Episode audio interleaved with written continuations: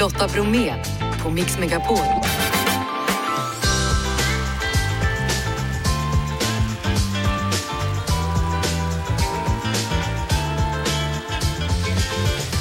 Hallå där och varmt välkommen in till oss denna lillördag. Vabruari. Imorgon är det den månad då flest är hemma med sjukt barn. Vad kan man göra åt det? Ni får tips i dagens program. Och dagens boktips det handlar om vildsvinet. Det handlar inte om jakt utan till exempel om manlighet. Mischa Billing från succéprogrammet Sveriges Mästerkock är dagens gäst och berättar både om årets säsong av programmet och om att bli dubbad till riddare av champagne. Känner du dig redo Jeff? Ja. Och Janne? Oh ja! Då kör vi! Mischa Billing, sommelier och lektor i måltidskunskap vid Örebro universitet men också då jurymedlem i Sveriges Mästerkock. Varmt välkommen till Mix Megapol! Stort tack! Tröttnar du någonsin på att vara med i den här juryn i Mästerkocken? jo, visst kan jag vara trött någon eftermiddag sådär. Men på det stora hela, nej, det gör jag inte. Tionde säsongen är det nu alltså? Ah, det. Ja, vad, vad är det som driver det? Varför är det fortfarande lika roligt? Ja, men det är deltagarna, att få träffa dem. Det är vanliga människor med härliga liv och familjer och allt möjligt och så. Och de går och bär för den här drömmen och den här passionen som de då uppenbarligen är hudlösa inför och vill då förverkliga och ta den här chansen och se det är underbart. Hur tuff kan man vara då i de här uttagningarna? Om någon har bränt eller saltat för mycket eller inte saltat alls? Eller?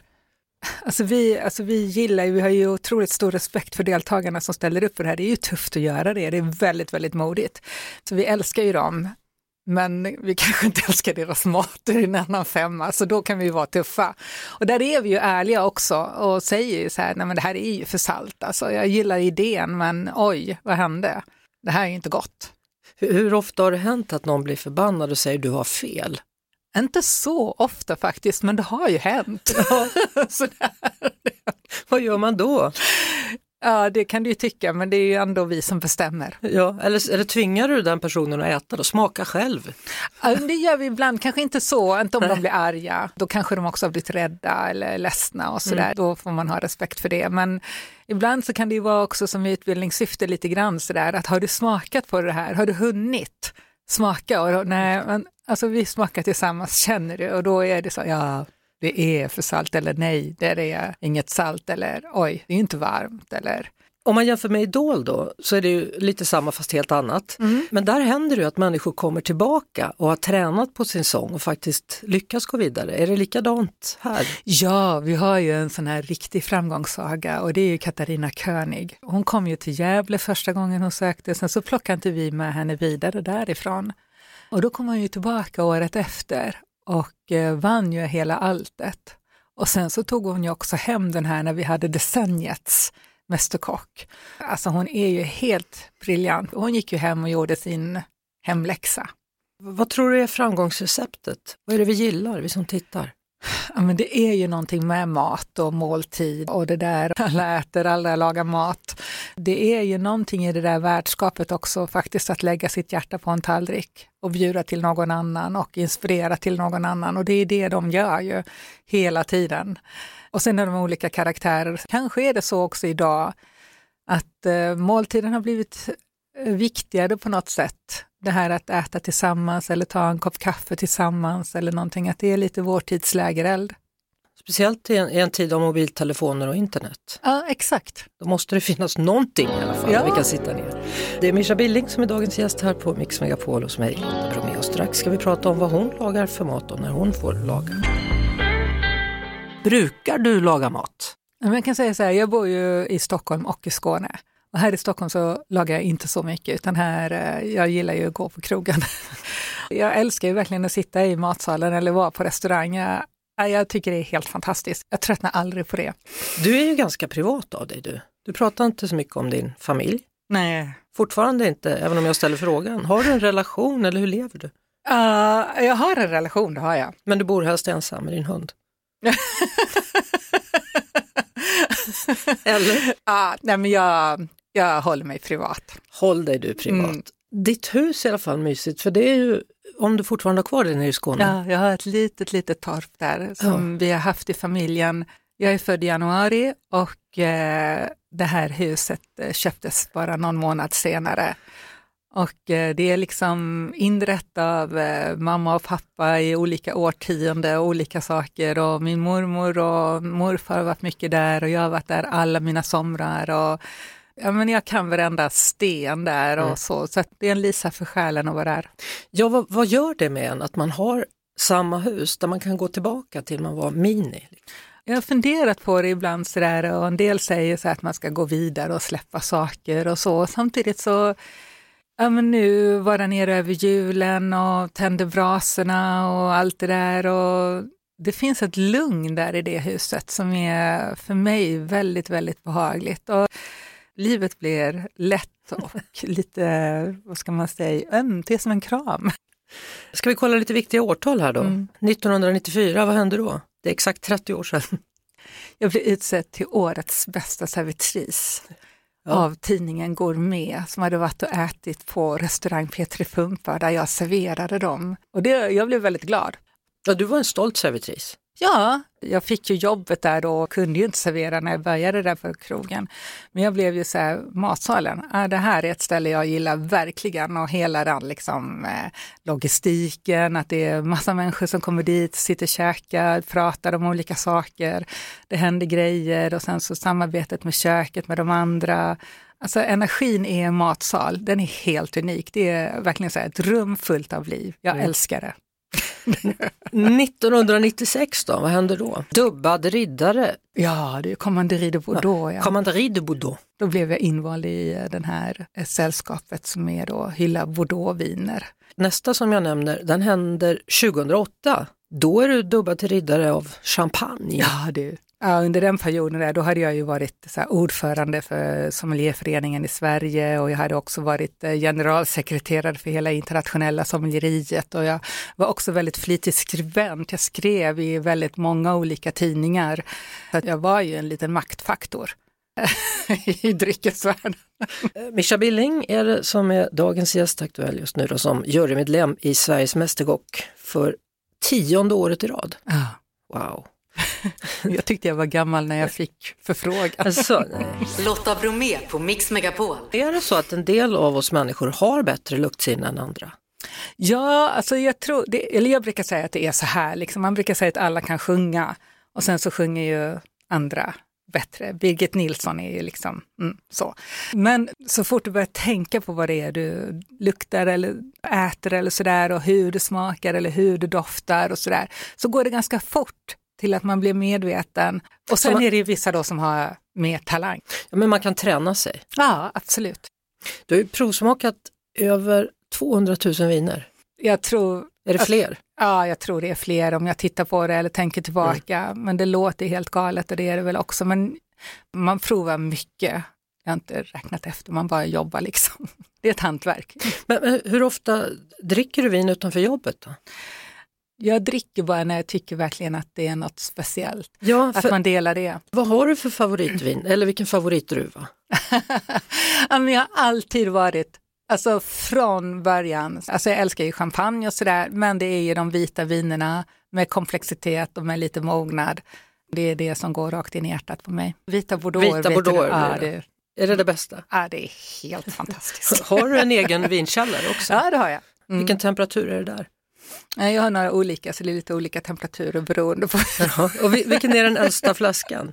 Oh, jag är lite medveten oordning i mina ställen för jag vill ju också bli överraskad. Men jag har inte några så här super, super gamla saker, inte som Jan, det har jag inte. Nej. Jag har inga sådana här 18-1700-tals grejer och så som ligger, utan jag har mer årgångar. Jag har 88, älskar jag, 90 älskar jag. Eh, jag samlar på mina årgångar. Mm. Om jag ber dig eh, rekommendera ett vitt vin, vad blir det?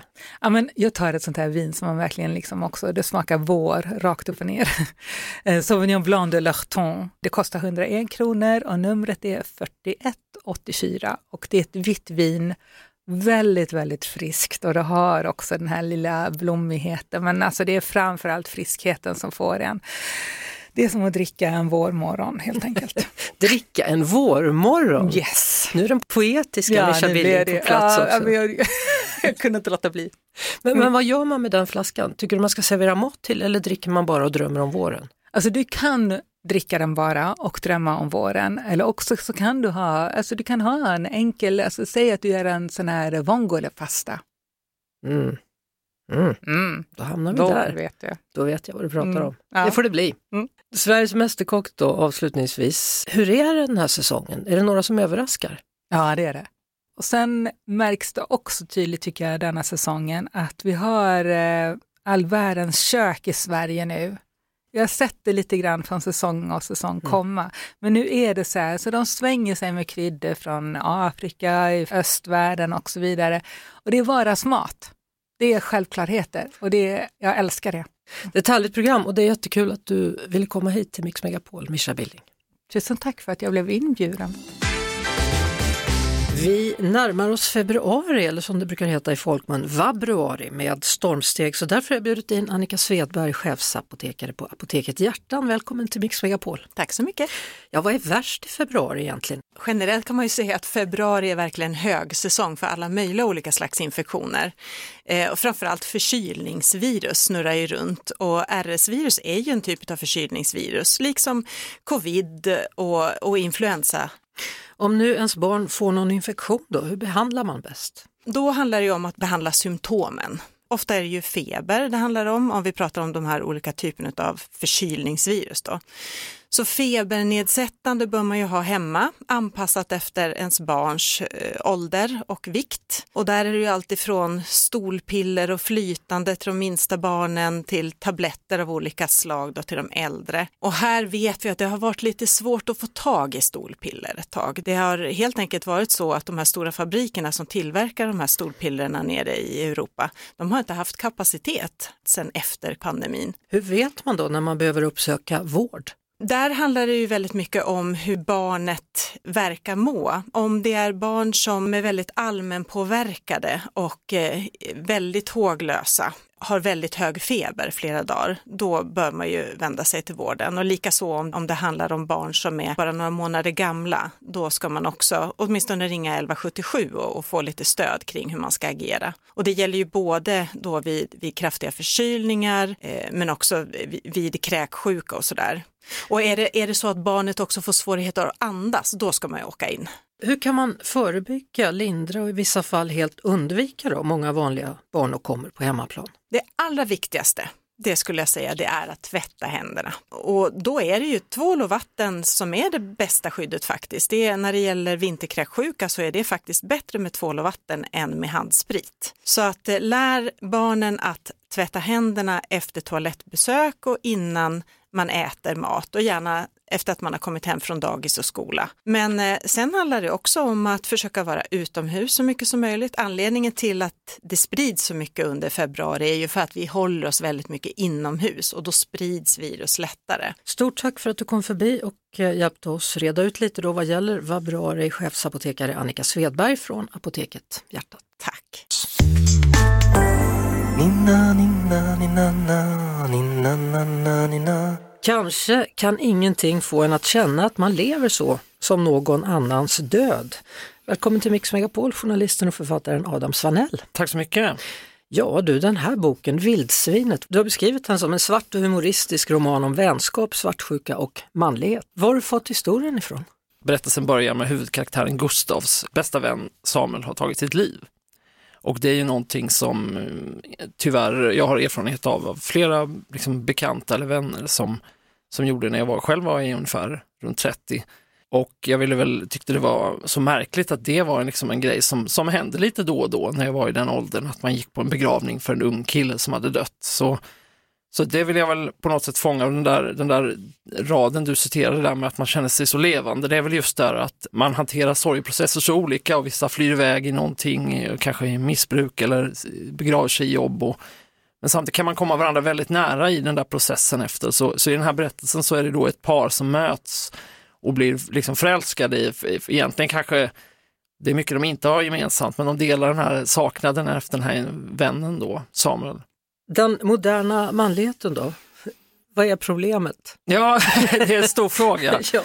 Jag tycker kanske att eh, ofta när man pratar om det här med manlighet så blir det lite präktigt och tråkigt sådär. Det blir bara alla krav och motstridiga krav det finns på män och hur ska man vara riktig man och så. Hur skulle du beskriva vår tids manlighet då?